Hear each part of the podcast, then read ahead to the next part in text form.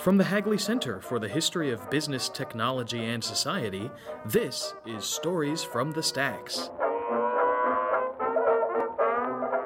My name is uh, Devor Mondum. I'm a uh, PhD candidate in the history department at Syracuse University. So I am doing research for my dissertation. My dissertation focuses on the Amway Corporation, and so what I'm looking at specifically at um, at Hagley is the records of the uh, Chamber of Commerce. Jay Van Andel, who was one of the co-founders of the Amway Corporation, was chairman of the Chamber of Commerce from 1979 to 1980 and then one of his sons, Steve, um, also served, I think, in the early 2000s and so I'm mainly looking at the records, both um, any documents pertaining to either uh, either of them specifically, but also more generally, sort of what the chamber was up to in the period in which they were uh, chair, uh, in which they chaired. So what were the sort of priorities? What were the major issues at the time? Um, I found records of board meetings of the sort of executive board and sort of reports that have been issued. Uh, there, there, are a couple big files on presentations that the chamber gave to Congress. I found one specifically from Van Andel, and then several others just sort of in the period of his chairmanship, just to see sort of what bills they were opposing or supporting and so on. When Reagan was elected, um, they were very much sort of supportive of him. So I, I know one of the documents that I came across was uh, that there was the, it was uh, it was basically the sort of like detailed summary of all of the things that the Chamber of Commerce had done on behalf of the sort of Reagan administration in helping in the primaries, into the general election, and the sort of prepping the inauguration and so on, and sort of stating that they were were willing and able to sort of support Reagan's economic plan in the Congress.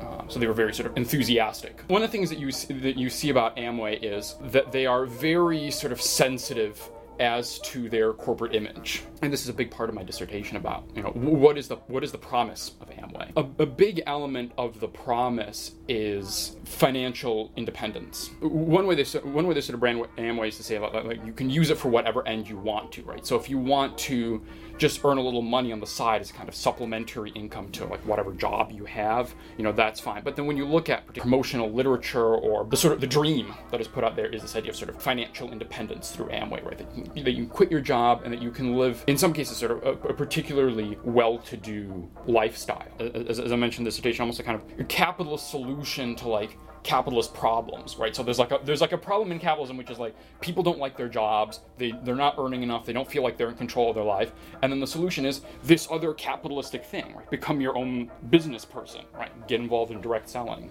An- another key priority around the period in which uh, the, the chamber was formed was trying to reach out to the public more broadly to try to create a sort of popular grassroots sort of enthusiasm for free enterprise. So, for example, one of the uh, groups they formed, um, and uh, which is a group that uh, Jay Van Andel actually chaired, was this group called um, Citizens Choice. Um, I haven't dug much much into them. There's there's not a whole lot that I found in the records there, but it's a group that I've sort of come across, and it was one of these sort of, from what appears to be, was a sort of this like grassroots advocacy group where I was trying to get people to support sort of uh, free market, small government policy. The, the, the, facility is nice; it's very good. You know, the people I've been working down at the soda house, obviously, the people there sort of uh, are, are, very friendly and prompt. Um, um, it's been basically sort of all that I can a- ask for in terms of you know an archival visit, right? Then sort of get easy access to the documents, that people are helpful, and so on. Mean, uh, the, the library was also kind enough to give me a small research grant to come here, a few hundred dollars, to sort of explore the records, which was very helpful. I'm very sort of thankful for that. To learn more about the Hagley Museum and Library and to listen to more stories from the stacks, please visit us online at hagley.org. That's H A G L E Y dot O R G.